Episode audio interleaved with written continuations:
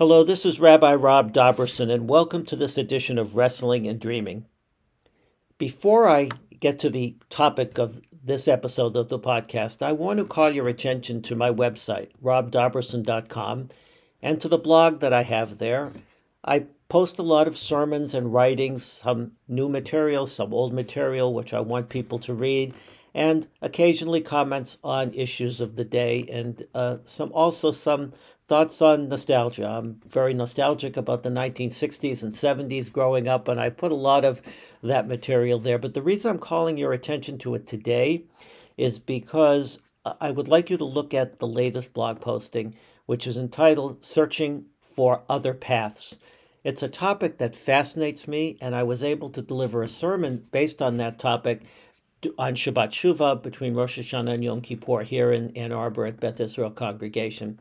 It was a topic I had intended to cover on a podcast episode, but I thought it would work better given as a sermon and in print. I, I hope that you'll take a look at it. I find it to be a fascinating subject, and I'd love to hear your thoughts on it. But now let's get to the topic for today, which is the holiday of Sukkot. The holiday of Sukkot begins this coming Monday evening, very, very soon after Yom Kippur. In fact, there is a tradition that the first thing one should do after Yom Kippur ends is begin to build their sukkah. Uh, a lot of us either start to build a sukkah a little bit before that, or give ourselves a day or so of rest before uh, before tackling the job of building the sukkah. And this year, thankfully, there's a, a Sunday between Yom Kippur and Sukkot, which is a good good day to uh, to to build a sukkah. To if you haven't done it already, so I'm not so uh, excited about that tradition of running out from the synagogue on Yom Kippur to build a sukkah, but it is important to note that the holiday comes right after Yom Kippur, only a few days. Let's talk about first the context of the holiday, and then I want to share one thought on it from the traditional text. I talked in the last episode of the podcast about the three festivals Pesach, Shavuot, and Sukkot, according to the book of Deuteronomy and later Jewish tradition, the pilgrimage festivals. These apparently began as agricultural festivals. It seems that that's the, the source of the, the traditions. Pesach being the uh, time of the first harvest of winter crop. Then you have Shavuot, the first fruit harvest, and Sukkot, the final harvest. Of course, if you're not living in an agricultural setting, as most of us are not, we focus more on the historical elements of the holiday. Pesach, of course, is the exodus from Egypt, Shavuot, the giving of the Torah, and Sukkot, a reminder of God's protection of the people during the exodus, during the, the journey from Egypt to Canaan.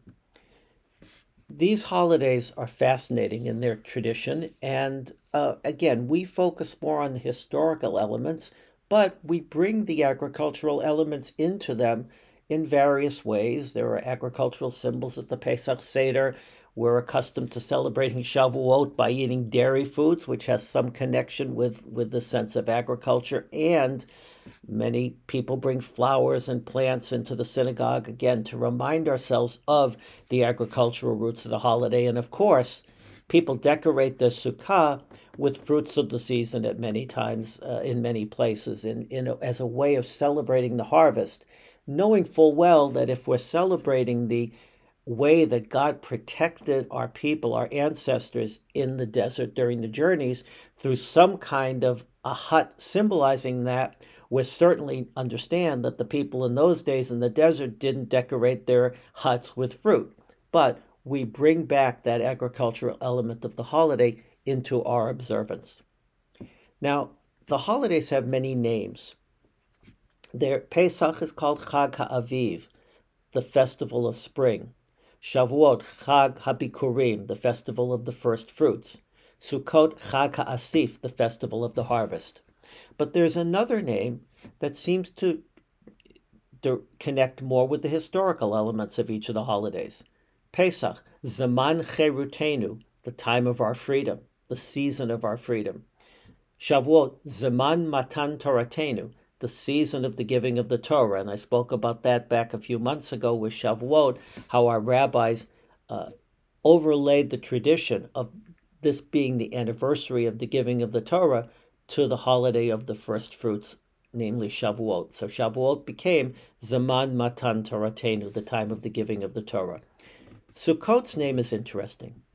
Sukkot's name is Zaman Simchatenu, the season of our joy. How did it get to be called Zaman Simchatenu? Well, to some extent, one could think of the harvest time as a time of joy, as a time of thanksgiving, as a time of celebration. But I think that the specific name, Zaman Simchatenu, comes from the fact that in at least three places in the Torah, the word for joy, Simcha, Sameach, is found in connection with the holiday of Sukkot. In the book of Leviticus, we read that on this holiday, one should take the symbols of the holiday the lulav, the palm branch, the etrog, the, the citron, and the hadas and the arava, the myrtle and the willow, which we bind together the three of the three, the, uh, the lulav, the, the palm branch, the willow, and the myrtle into one bundle, and then hold the etrog, the citron, along with it. And it says in the Torah, V'samachta, you should take these and you should celebrate before the Lord your God. This is usually done now in our tradition by holding them and by waving the lulav and the etrog in different directions to indicate our, our celebration of God's presence throughout the world. But in addition to that, we read in the book of Deuteronomy, V'samachta v'chagecha, you should be happy in your festival. And the word chagecha is in the singular, the, the, the singular referring to one festival, and that's why it, it and it refers only to Sukkot. Not that we shouldn't be happy on the others, but it's a specific statement regarding Sukkot. And then it says, V'hayita ach you should only be happy. So we see that Sukkot is symbolized with a sense of simcha, a sense of joy, a sense of happiness. According to the rabbis, Sukkot was ha-chag or hechag, the festival. If there's no qualification as to which festival is being discussed, it refers to Sukkot. It was considered to be the ultimate festival, the, the, the, the highest of the three in the sense of joy and celebration. So, how do we celebrate on Sukkot? Well, according to the Mishnah, the earliest real code of Jewish law following the Torah, taking back 2,000 years, the Mishnah talks about the fact that a person should make their sukkah, their hut, so to speak, their, their temporary dwelling, in fact, their permanent dwelling, all over the holiday of Sukkot.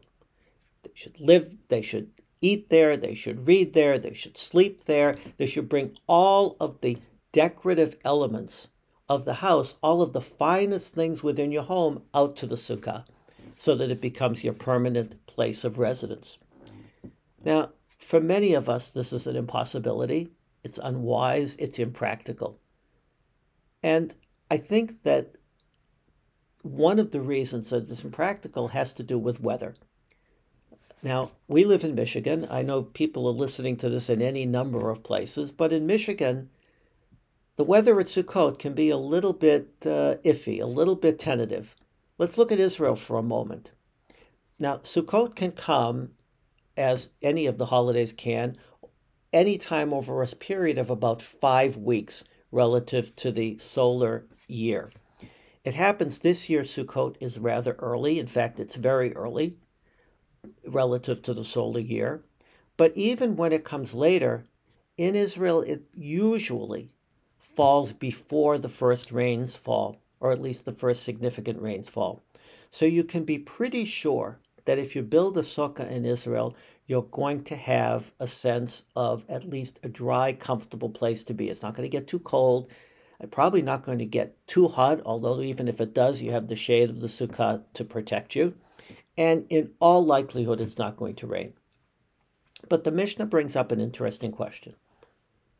When can you leave the sukkah and go into your house? When can you abandon this newly, quote, permanent dwelling to go back to your real permanent dwelling inside your house? And the Mishnah answers with a fascinating statement. It says, Mishatisrach hamikpa, which translates, loosely translated, in fact, it's almost a literal translation, when the food gets ruined, when the soup gets diluted. when it rains so much that your food is no longer edible or is no longer what you enjoy, you can pick up and go inside. It's a fascinating statement. First of all, it's so pragmatic and practical.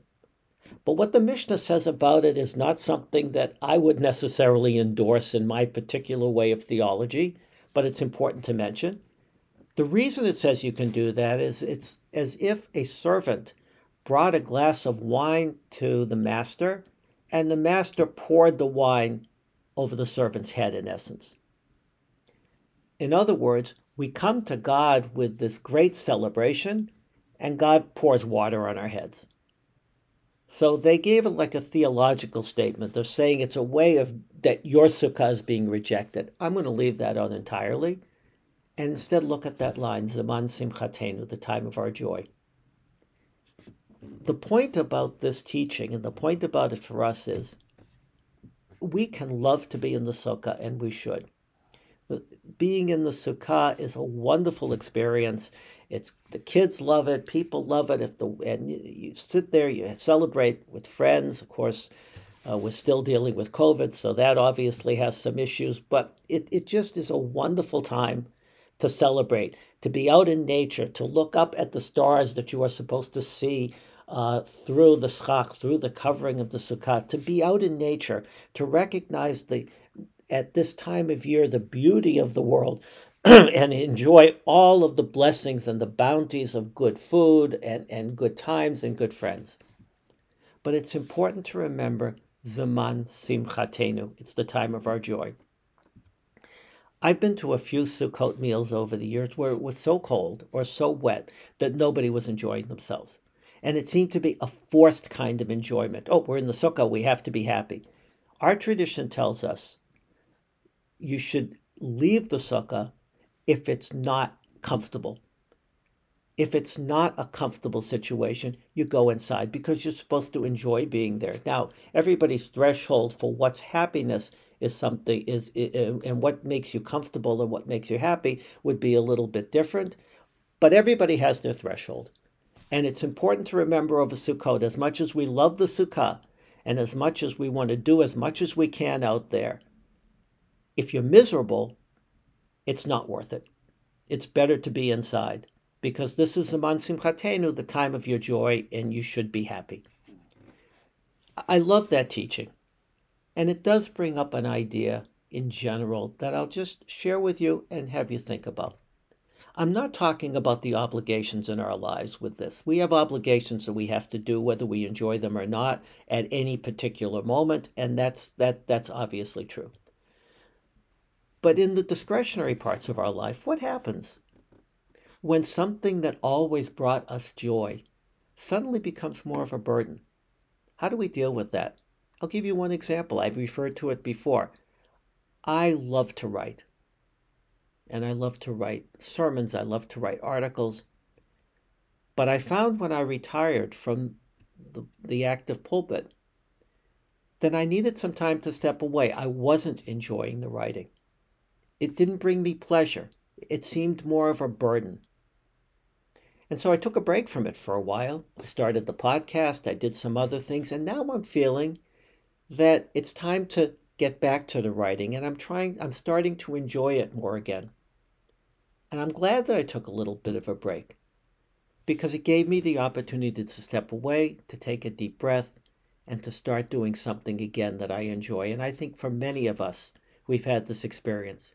Again, I'm talking about discretionary things, hobbies, interests, where you suddenly lose a little interest in them and you, you feel like you want to push through because, after all, this is what I do and it's not bringing you joy.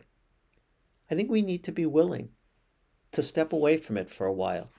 Take a step back, take a deep breath, and then see if we can regain the joy that that uh, pastime or that avocation or that hobby brought us.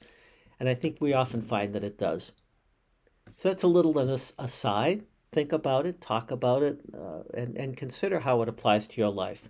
But go back to Sukkot for a minute and realize Zaman Simchatenu, the time of our joy, if you have the opportunity to build a sukkah, it's wonderful. If you have the opportunity to spend time in a sukkah, it's wonderful. If you're invited to a sukkah, or you go to the sukkah in your synagogue, it's wonderful. But keep in mind the fact that it is Zaman Simchatenu, the time of our joy. And as much as it's a commandment, a mitzvah, to dwell in the sukkah over the holiday of Sukkot, our rabbis taught that only applies as long as the food doesn't get ruined and as long as we're not so uncomfortable that we lose the joy of the holiday. Chag Sameach, a happy, meaningful, enjoyable Sukkot, and I wish you a Sukkot of good weather and no rain. Until next time, thank you.